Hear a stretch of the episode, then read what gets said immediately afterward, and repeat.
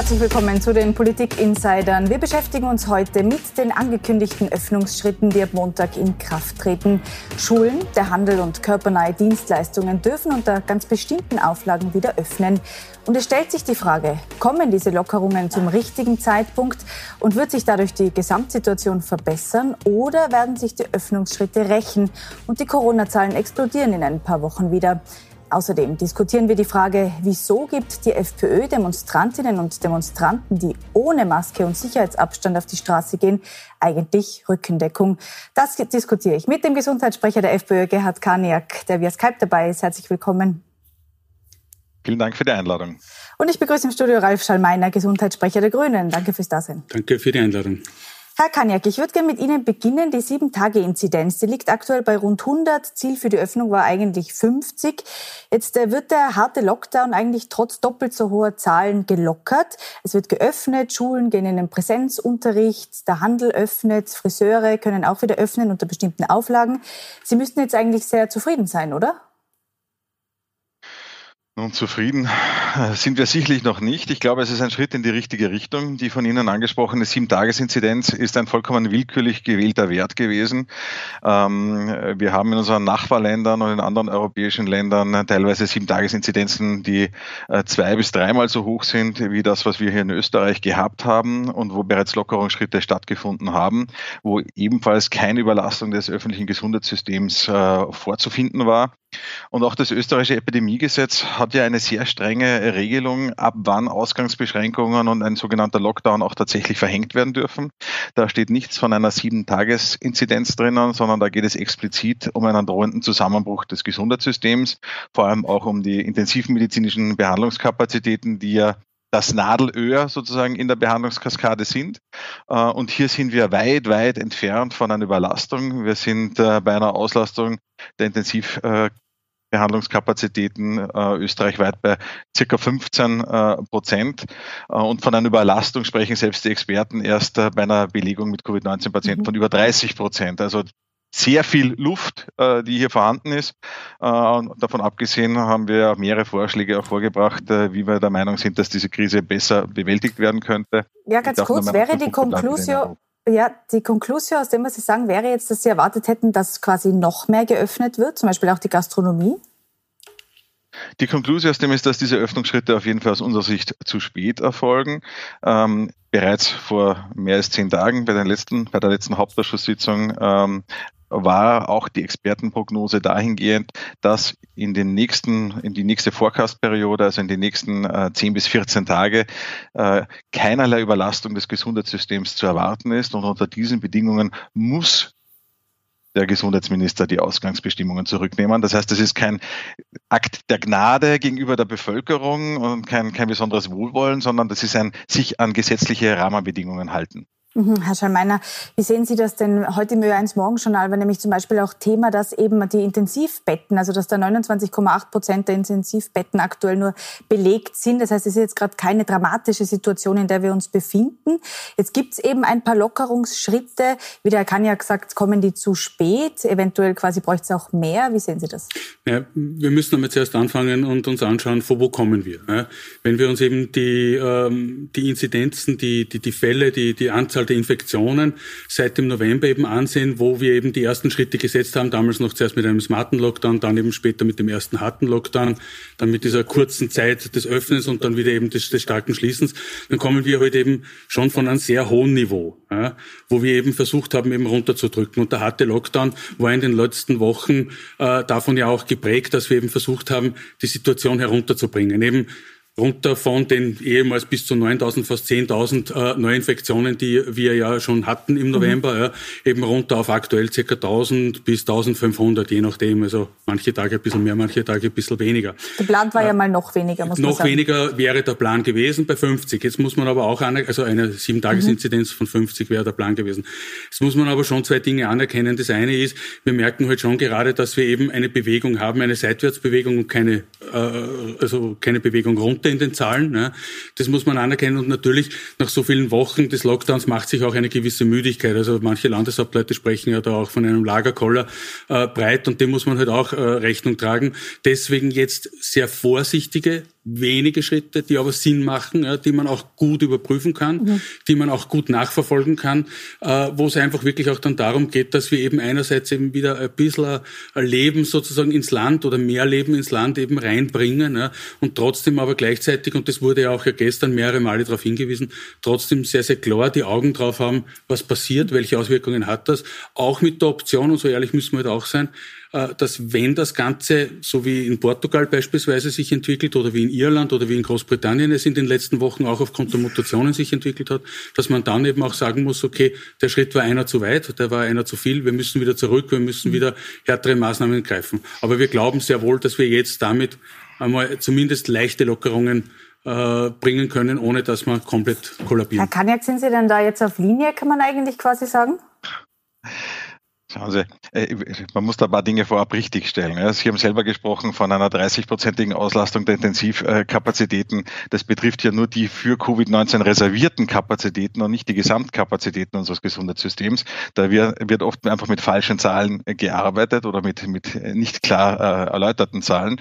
Und der Kollege Schallmeiner hat es ja auch angesprochen. Es gab ja im Dezember mitten in der Haupterkältungssaison äh, eine dreiwöchige Lockerung, wo Schulen und Handel wieder offen hatten, mitten in der Vorweihnachtszeit, wo eigentlich davon ausgegangen äh, werden konnte, dass hier die Infektionszahlen aufgrund der, äh, der neuen Möglichkeiten massiv wieder steigen. Und das war gar nicht der Fall. Das heißt, es hat sich gezeigt, dass dieser harte Lockdown, diese weitergehenden Einschränkungen de facto ihre Effektivität schon längst verloren haben. Man hat hier äh, die Ultimo Ratio, wie sie auch im Gesetz genannt wird, als Präventivmaßnahme eingesetzt. Mhm. Und das ist etwas, was wir vehement kritisiert haben. Der Herr Schallmeiner wird da, glaube ich, gern einhaken, ja, bevor da, Sie da vielleicht da kann, da kann, da kann, da kann er danach gerne, gerne einhaken. Äh, Fakt ist, dass die Infektionszahlen sowohl im von ihm genannten smarten Lockdown runtergegangen sind und unmerklich stärker nur im zweiten harten Lockdown und im dritten harten Lockdown hat diese Maßnahme ihre Effektivität großteils verloren. Sie sehen das an den Bewegungsprofilen der Menschen, Sie sehen das an den Infektionszahlen und das zeigt, dass hier eine Maßnahme getroffen wurde, die der Bevölkerung unheimlich viel Schaden verursacht hat die die Wirtschaftstreibende geschädigt hat, die das Bildungssystem geschädigt hat, die auch das Gesundheitssystem geschädigt hat. Äh, denken Sie nur an den Warnruf äh, vom, von der äh, Jugendpsychologie oder Psychiatrie im AKH, mhm. wo wir tatsächlich eine, eine Situation der, der Überlastung des Gesundheitssystems haben, ausgelöst durch den Lockdown und nicht durch den Virus. Herr Schallmeiner, Sie wollten da einhaken. Ja, äh, mehrere Dinge, die man da schon auch äh, richtig stellen muss. Das eine ist, es gibt eine ganz klare Ansage, und zwar lautet die, ab 200 belegten, also durch Covid-19 Patienten belegten Betten bekommt unser Intensivsystem Probleme. Das ist nicht etwas, das ich mir einfallen habe lassen, das ist auch nicht etwas, was sich der, der Minister einfallen hat lassen, sondern das sind die Aussagen der Gesellschaft für Intensivmedizin. Das ist einmal das eine. Und äh, das ist, und wenn man sich eben auch unterhält, mit Medizinerinnen und Medizinern mhm. ja, in den einzelnen Spitälern, wenn man sich eben unterhält mit äh, Pflegerinnen und Pfleger auf diesen Stationen, die sprechen noch lange nicht von einer entspannten Situation. Für die ist das immer noch extrem, ist das immer noch extrem äh, herausfordernd. Punkt eins. Punkt zwei. Punkt, kurz, dann erklären na, bitte gleich. Gerhard, Gerhard, lass mich jetzt bitte ausreden. Ich habe dich auch erst ausreden lassen. Lass mich jetzt bitte ausreden. Dankeschön. Zum Zweiten äh, muss man schon auch eben äh, dann nochmal sagen, was wäre die Alternative? Ja? Und jetzt ich habe es öfters schon eben darauf hingewiesen, wir haben das auch in den Modellrechnungen, die ja auch unter anderem den äh, Parlamentsfraktionen immer wieder eben auch im Zuge der Verordnungsgebung eben auch zugrunde gelegt werden, mhm. also hingelegt werden, äh, haben wir das auch immer wieder drinnen. Was sind die Alternativen, was sind die Aussichten, hätte es harte Maßnahmen nicht gegeben? Und da sprechen äh, die Mathematiker, diejenigen, die das Ganze modellieren, auf Basis der Erfahrungswerte, der europäischen Erfahrungswerte, aber eben auch aufgrund der Erfahrungswerte, die wir hier im Land haben, dezidiert eine ganz eindeutige Sprache, die da lautet, wenn wir wir komplett geöffnet hätten, so wie es beispielsweise die FPÖ immer und immer wieder gefordert hat in den letzten Plenarsitzungen, dann hätten wir heute ein Problem, weil dann wären wir heute dort, wo eben sich Irland oder eben Portugal hinbewegt hätten. Kann man also sagen? Plus, und das muss mhm. man vielleicht noch abschließend dazu sagen, was ja hier noch überhaupt nicht einbedacht wurde oder was ja noch überhaupt noch nicht äh, sozusagen hier jetzt auch in unserer Diskussion eben Thema war, sind ja natürlich noch die Mutationen, wo wir ein viel höheres Ansteckungsrisiko haben und natürlich auch damit verbunden auch völlig andere Auswirkungen, wenn das mal voll durchschlagen würde. Auch da hat heute Dagmar Belakovic in einer ähm, Pressekonferenz der FPÖ gemeint, eben, dass die Mutation ja schon länger im Land ist und dass sich da jetzt noch nicht so viel gezeigt hätte. Das war die Pressekonferenz, die heute stattgefunden hat. Herr Kaniak, ähm, wie sehen Sie denn das? Also wenn Sie jetzt auch hören, so quasi die Regierung hat keine andere. Möglichkeit gehabt, sozusagen. Ich würde gerne auf diese drei Argumente vom Kollegen Schallmeiner eingehen. Denn äh, die Situation an den Spitälern, diese von ihm genannte äh, äh Grenze von 200 intensivmedizinisch zu behandelnden Covid-19-Patienten, die ist ja nicht vollkommen willkürlich, aber die ist ja relativ. Ja. Und zwar, ich bin selber in, in dem entsprechenden Hauptausschuss dabei gewesen, ich habe mir selber die Begründungen durchgelesen äh, und da steht klipp und klar drinnen, bis zu einer Belegung von 10 Prozent der intensivmedizinischen Behandlungskapazitäten durch Covid-19-Patienten ist der Regelbetrieb gar nicht beeinträchtigt. Nicht, dass wir vor einer Überlastung stehen, sondern bei 10 Prozent oder weniger Belegungsrate ist unser Gesundheitssystem überhaupt nicht beeinträchtigt. Und wenn ich Berichte bekomme, dass ich selbst in der jetzigen Situation Ärzte auf Covid-Stationen in Kurzarbeit geschickt werden, wie das in einem Spital in Oberösterreich der Fall ist. Wenn ich Berichte bekomme, wie ich heute gerade eine E-Mail bekommen habe, dass relativ einfache äh, Operationen auf die lange Bank geschoben werden, obwohl gleichzeitig auf der anderen Seite die Stationen halb leer sind, äh, dann verstehe ich das Ganze nicht. Und wenn ich dann auch noch höre, dass portugiesische Intensivpatienten eingeflogen werden sollen, dann verstehe ich das auch nicht. Denn wenn hier die österreichische Bevölkerung noch immer mit Ausgangsbeschränkungen konfrontiert ist, wenn hier noch immer Geschäfte geschlossen sind, dann kann ich mir nicht vorstellen, dass wir eine Situation haben, dass entweder wir so viele freie Kapazitäten haben, dass wir äh, zusätzliche Patienten ins Land hereinholen. Irgendwas stimmt dann einfach an diesen Aussagen nicht. Entweder geht es unserem Gesundheitssystem so gut, dass wir das alles ohne Probleme äh, äh stemmen, dann müssen wir aber auch weitere Öffnungsschritte setzen. Äh, oder es geht dem System so schlecht, dann können wir auf keinen Fall zusätzliche mhm. Patienten hereinholen. Herr Schallmeiner, da haken Sie vielleicht gleich an. Ja, Herr Kaniak, wenn Sie so lange, wenn Sie, aber wenn Sie so lange ausführen, dann ist es schwierig, dass der Herr Schallmeiner ganz kurz noch darauf eingeht. Auf diesen Punkt, den Sie jetzt vor allem eingebracht haben. Ich finde nämlich auf Logik. Diesen, na, auf diesen einen Punkt mit Portugal möchte ich schon sehr dezidiert eingehen, weil das auch heute im Hauptausschuss äh, äh, zum Mittag auch schon Thema war. Also äh, ich finde es die Darstellung, die hier betrieben wird, wir würden jetzt da sozusagen, weiß ich jetzt nicht, wie viele Menschen aus Portugal eben einfliegen, ja, äh, stimmt ja schon einmal nicht, sondern es geht darum, dass wir einige wenige Menschen aus Portugal herholen. In Portugal gibt es Stand heute genau noch sieben intensivmedizinische Einheiten, die zur Verfügung stehen. Ja. Äh, Portugal ist wirklich ganz, ganz hart getroffen von den Mutationen, von den derzeitigen, äh, von dem derzeitigen Verlauf der Krankheit. Und das ist eine Frage europäischer Solidarität innerhalb der EU. Wir haben uns im März, haben wir uns massivst darüber beschwert, wie unsolidarisch die Länder der EU untereinander waren. Jetzt wollen wir eben ein Zeichen der Solidarität setzen. Länder wie Österreich, wie auch Deutschland beispielsweise, denen es momentan etwas besser geht als Portugal, etwas besser geht, bieten ihre Hilfe an ja, und ermöglichen so vielleicht den einen oder anderen Menschen eben aus Portugal eben ein Überleben. Wobei der Herr Kaniak ja da meint, dass man vielleicht dann nicht nachvollziehen kann, warum wir quasi überhaupt härtere Maßnahmen brauchen, wenn wir noch erklären. Kapazitäten Außerdem haben. Außerdem, wir reden ja auch nicht über härtere Maßnahmen im Moment, sondern wir reden ja in Wirklichkeit ja, über Lockerungen. Gestern wurden Lockerungen, wurden ja Lockerungen äh, ja, bekannt aber die gegeben. Kritik der FPÖ ist ja das quasi jetzt nicht ja, aber, äh, insgesamt man sollte schon auch die europäische, die europäische Solidarität auch sehen. Mhm. Ausgangsbeschränkungen. Ich kritisiere ja gar nicht die europäische Solidarität, Ralf, ja, das, sondern dieser Widerspruch, der ausliegt. Ich kann doch nicht die eigene Bevölkerung einsperren, zumindest in der Nacht und nichts anderes sind Ausgangsbeschränkungen, mit dem Argument, unser Gesundheitssystem steht unmittelbar vor der Überlastung und auf der anderen Seite zusätzliche Patienten ins Land holen. Was sagen das Sie da? Ich, frage mich, ich, frage mich, ich, ich frage mich, zum einen frage ich mich schon, wo wir Menschen einsperren, also Dagegen verwehre ich mich. Es gibt Beschränkungen. Diese Beschränkungen sind aber ganz klar mit diesen fünf Ausnahmen, wie wir sie eben im Epidemiegesetz auch abgebildet haben, eben äh, sozusagen, da gibt es die fünf Ausnahmen. Da ist ganz klar geregelt, dass es Gründe gibt, warum ich die eigenen vier Wände verlassen darf. Und das sind sehr, sehr weit gefasste Ausnahmen. Ja, das sehen wir ja auch aktuell an den Bewegungsdaten. Ja, also wenn wir wirklich die Menschen so einsperren würden, wie die FPÖ hier immer tut, dann äh, würde draußen eigentlich kein Leben stattfinden. Aber es, es findet ja Leben statt. Wir brauchen ja nur die Haustüre rausgehen.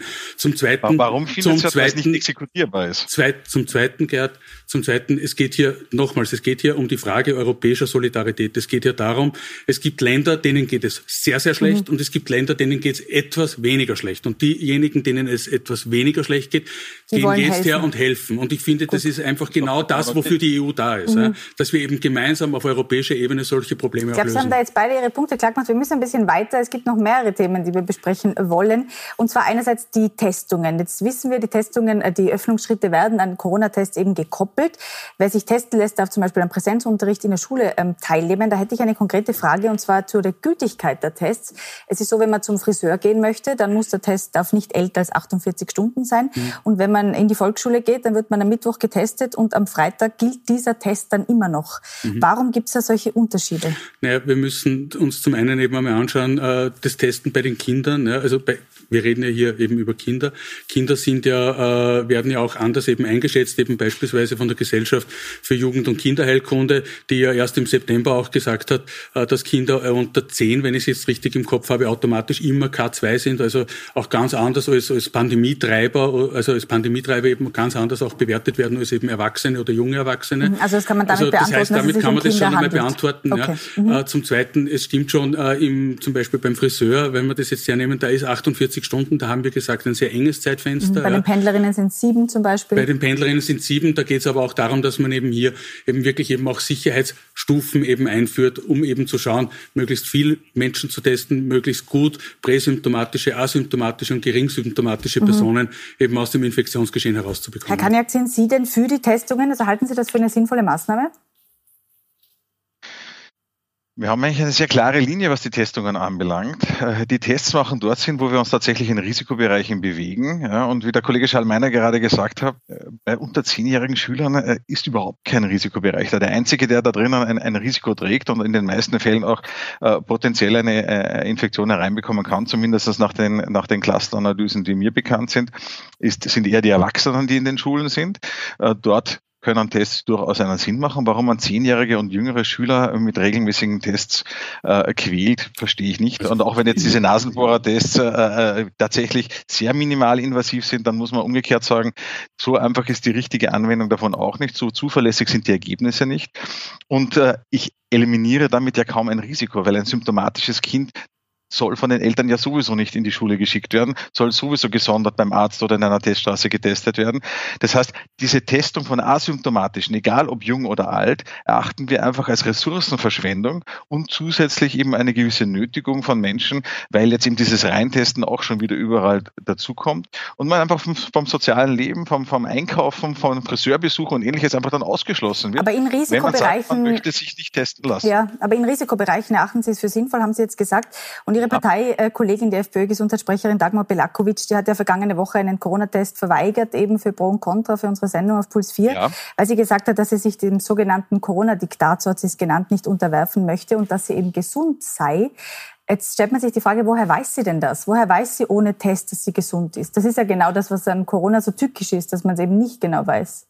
Sie, äh, äh, Sie haben das ja richtig gesagt, ja. Es geht ja nicht darum, ob einer Virusträger ist oder nicht, sondern es geht darum, ob einer krank ist oder nicht, ja. Weil nur weil Sie Virusträger sind, sind Sie nicht automatisch ansteckend, ja.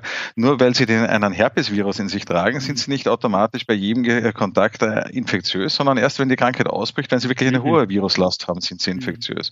Und wenn man so wie Sie jetzt heute mit dem Kollegen Schallmeiner auf zwei Meter Abstand nebeneinander stehen, in einem gut belüfteten, sehr großen Studio, mit mindestens zwei Meter Abstand, wenn ich mir das so ansehe, ja, dann mhm. besteht dort für äh, zwei gesunde Menschen, selbst wenn sie Virusträger sind, keine Ansteckung. Wobei wir beide getestet sind, muss man an dieser Stelle ja, sagen. Aber, aber, es, aber der, der, Punkt ist der, dass es einfach um eine gewisse Ratio geht. Ja? Es geht darum, dass dort, wo ein Risiko besteht, wenn Sie jetzt eine 85-jährige Moderatorin wären mit chronischen Vorerkrankungen, ja, äh, dann müsste man auf, auf, sie deutlich mehr Rücksicht nehmen und dann sollte man sich auch überlegen, wie man ihnen begegnet. Aber das weiß ja, man ja oft nicht bei jedem, ob das also, jetzt eine Risikoperson ist oder nicht, muss man das, ja dazu sagen. Sein.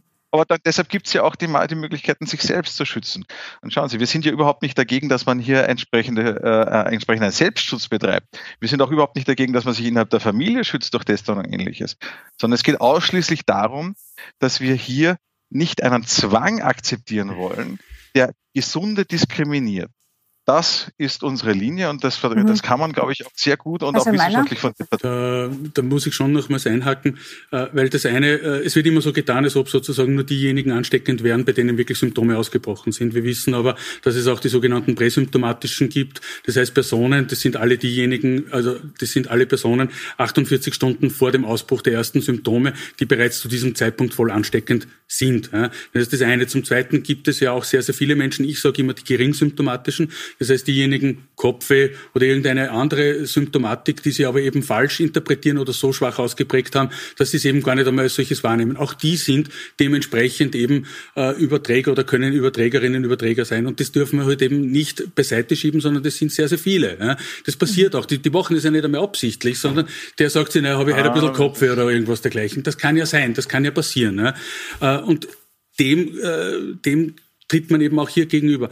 Das andere ist, äh, wir wissen auch beispielsweise, selbst hier in diesem Raum, wenn wir hier länger als eine halbe Stunde nebeneinander stehen, eben auch mit entsprechendem Abstand, ist die Chance sehr, sehr groß, dass die Aerosole, die ich ausströme und die eben die Moderatorin ausströmt, dass die eben dementsprechend eben bei der jeweils anderen Person eben antreffen und wir eben auch eine entsprechende Viruslast auch hierinnen zusammenbekommen. Mhm. Trotz dementsprechender eben äh, trotz dementsprechender Ventilation. Also Sie also halten die, die Einstellung meiner, der FPÖ nicht für nachvollziehbar? Nein, nein, weil da, da bin ich doch eher froh, wenn ich sagen kann, mit ruhigem Gewissen da reingehen kann und sagen kann, okay, ich bin getestet, Sie sind getestet, wir wissen, dass wir zum jetzigen Zeitpunkt mit höchster Wahrscheinlichkeit, weil eben die Tests gerade erst waren, mhm. mit höchster Wahrscheinlichkeit uns gegenseitig nicht anstecken können. Da sind wir doch froh drüber. Das ist kein Und ein letzter Satz noch, weil eben der Kollege Kanjak das auch gerade erwähnt hat. Nein, zum Einkaufen brauche ich keinen Test. Ja. Also ich weiß schon, das war jetzt nur in einem Nebensatz, aber ich finde das schon auch wichtig. Zum Einkaufen brauche ich, also, brauche ich keinen Test. Möchtest, ja. brauchst du sehr wohl dann. Ja. Naja, aber, aber immer so zu tun, als ob sozusagen ums, um, um, um, also wirklich ums gesamte Einkaufen geht und sozusagen ums Leben als solches geht. Es geht nicht darum, dass wir Menschen ausschließen vom gesellschaftlichen Leben. Es geht darum, dass wir Sicherheit schaffen dort, wo Menschen zusammenkommen.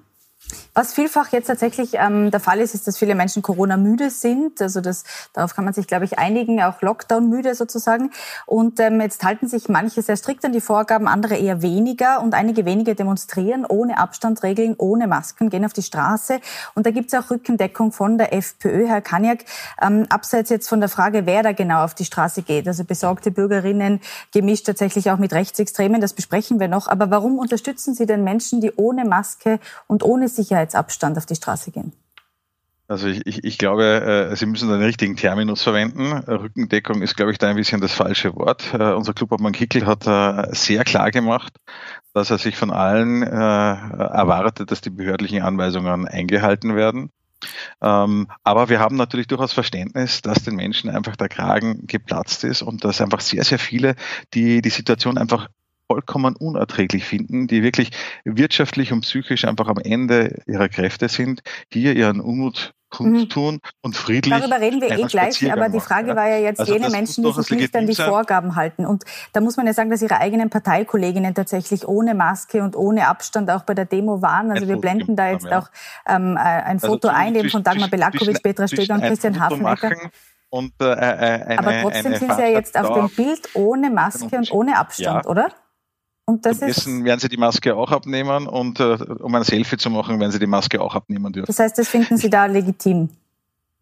Als Vorbild auch? Ich, ich denke mir, dass man unterscheiden sollte, ob eine Maske abgenommen wird, um ein Foto zu machen oder um etwas zu essen oder ob man dauerhaft ohne Schutz unterwegs ist. Das, das macht einen sehr großen Unterschied und ich weiß von, den, von allen dreien, dass äh, da gibt es auch Videos davon, die das belegen, dass alle drei grundsätzlich mit entsprechender Maske auf, dieser, auf diesem Spaziergang unterwegs waren und dass sie diese Maske nur für das Foto abgenommen haben. Man sieht sie sogar, dass die Masken ja da halbseitig noch, beziehungsweise unter dem Kinn noch immer hängen.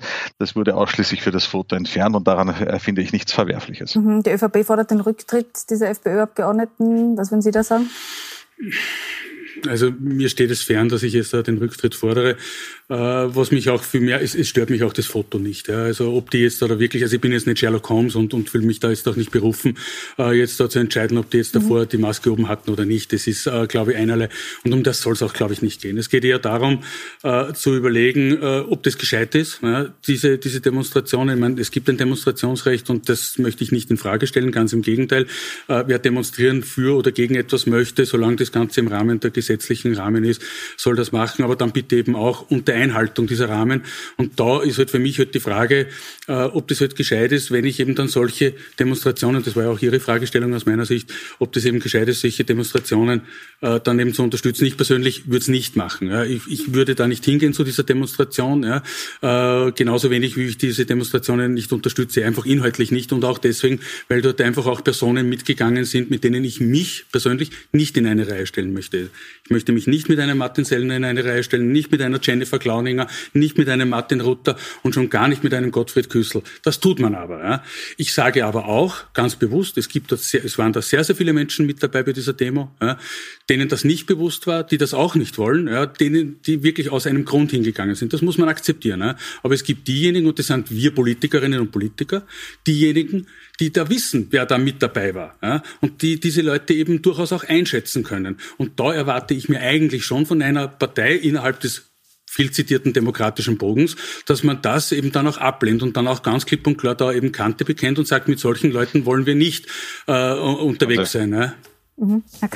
Das, waren jetzt, das, das, waren jetzt großartig aufgezählte vier Personen von circa 20.000 Spaziergängern, die da letzten Sonntag in Wien ihren, ihren Ja, aber auch die Identitären und die haben das Hier, ursächlich auch mitorganisiert. Ja. Und wenn ich, wenn ich dann in, in, der Berichterstattung höre, ja, dass die, die Demonstrationen so aggressiv waren und Polizisten verletzt wurden, dann wird dann sofort Ein Journalist, der angespuckt wurde. Journalisten, dann, dann die angespuckt wurden. Dann wurde das offiziell relativiert auf vier Polizisten. Dann stellt sich heraus, dass von den vier Polizisten zwei gestürzt sind, ohne Fremdeinwirkung. Ähm, das heißt, es wird hier ein Bild vermittelt und es werden hier wieder normale Bürger kriminalisiert und in ein rechtes Eck gestellt und als Covidioten und äh, äh, Leugner und sonst was hingestellt, äh, was vollkommen falsch ist. Ja. Diese Leute haben ihren Frust kundgetan, haben das Recht genutzt, was die Verordnung ihnen einräumt, äh, zur geistigen und körperlichen Erholung spazieren zu gehen. Sie sind teilweise über zwei Stunden eingekesselt worden und trotzdem ist es zu keiner großen Eskalation gekommen. Ich denke, die Menschen haben sich großteils sehr ordentlich verhalten und diejenigen, die sich nicht an die Vorgaben gehalten haben, diejenigen, die tatsächlich aggressiv waren, die sind hoffentlich auch entsprechend bestraft worden. Das heißen wir nicht gut. Mhm. Also, ja, bitte. Aber da, na, da muss ich insofern nur mal ein, also Einspruch erheben sozusagen. Äh, wenn man sich beispielsweise die, äh, die Recherche von, von einem Michael Bonvalo anschaut, der ja eben wirklich sehr, sehr oft bei diesen Demonstrationen dabei ist, der wirklich dort reingeht, wo es weh tut, unter Anführungszeichen, auch als Journalist und dann eben dort eben bespuckt wird, auch äh, dokumentiert, wie andere Journalistinnen und Journalisten dementsprechend tätlich angegriffen wurden. Puls 4 bzw. Puls 24 hat ja auch dokumentiert eben diverse Hitlergrüße. Äh, dann ist das halt eben eben schon auch ein Problem. Ja. Und dann finde ich schon, nur einmal, wir, es war bekannt, wer diese Demonstrationen oder eben dann Spaziergänge mitorganisiert und organisiert, und zwar ursächlich.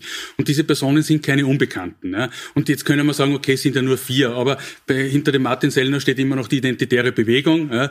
Äh, auch bei Martin Rutter und bei anderen gibt es dementsprechend viele Persönlichkeiten und Personen, die dementsprechend eben sich auch in der Öffentlichkeit und auch in diesen Telegram-Chats eben auch schon geoutet haben. Ja. Mhm. Und das muss ich schon sagen. Nochmals, der Großteil derjenigen, die dorthin gehen, ja, äh, die hat das vielleicht auch nicht gestört oder, oder ist auch nicht das Thema. Um das soll es auch nicht gehen. Für uns als Politikerinnen und Politiker, ja, auch für euch als Partei, soll schon darum gehen, wem biete ich hier eine Bühne. Und indem ihr da eben hingegangen seid und eben auch aufgesprungen seid, legitimiert ihr solche Personen und auch deren Anliegen.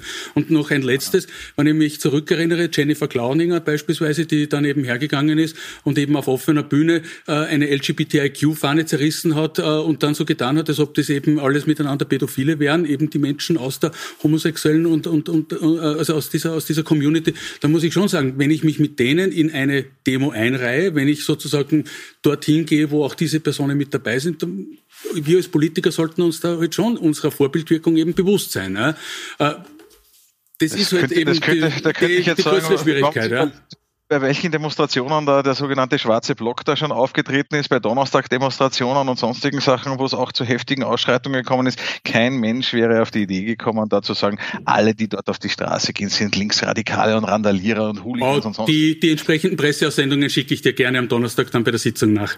Ja, von euch. Der ist doch ganz einfach der, dass wir doch genau extremen Elementen in der Gesellschaft nicht die Gelegenheit geben sollten, dass sie berechtigte Proteste für sich vereinnahmen, sondern dass natürlich dieser Protest vollkommen legitim ist von den Menschen und dass wir diese Sorgen anerkennen müssen dass das im Sinne einer Rechtsstaatlichkeit auch unter Einhaltung von Bestimmungen zu erfolgen hat. Auch wenn wir gegen diese Bestimmungen und Verordnungen sind, auch wenn wir dagegen sind, dass die Demonstrationen verboten worden sind, dann hätte man das nämlich in geordneten Bahnen noch abhandeln können. Hätte die FPÖ ihre Demonstration abhalten dürfen, dann wären wir verantwortlich gewesen. Dann hätten wir auch geschaut, dass da keine Personen äh, dabei gewesen wären, ähm, die wir nicht dabei haben. So wie bei den vielen anderen. Das heißt, durch das Verbot, würden Sie sagen, hat sich das dann so ergeben, dass so eine Durchmischung Nein, also, also, also das halte ich, das halte ich für ein Gerücht, weil diese Personen wären dorthin gekommen, so oder so oder so. Wenn ich mich mit denen eben in ein Bett lege, dann habe ich die dabei. Unsere eigene Veranstaltung verboten worden ist. Ja?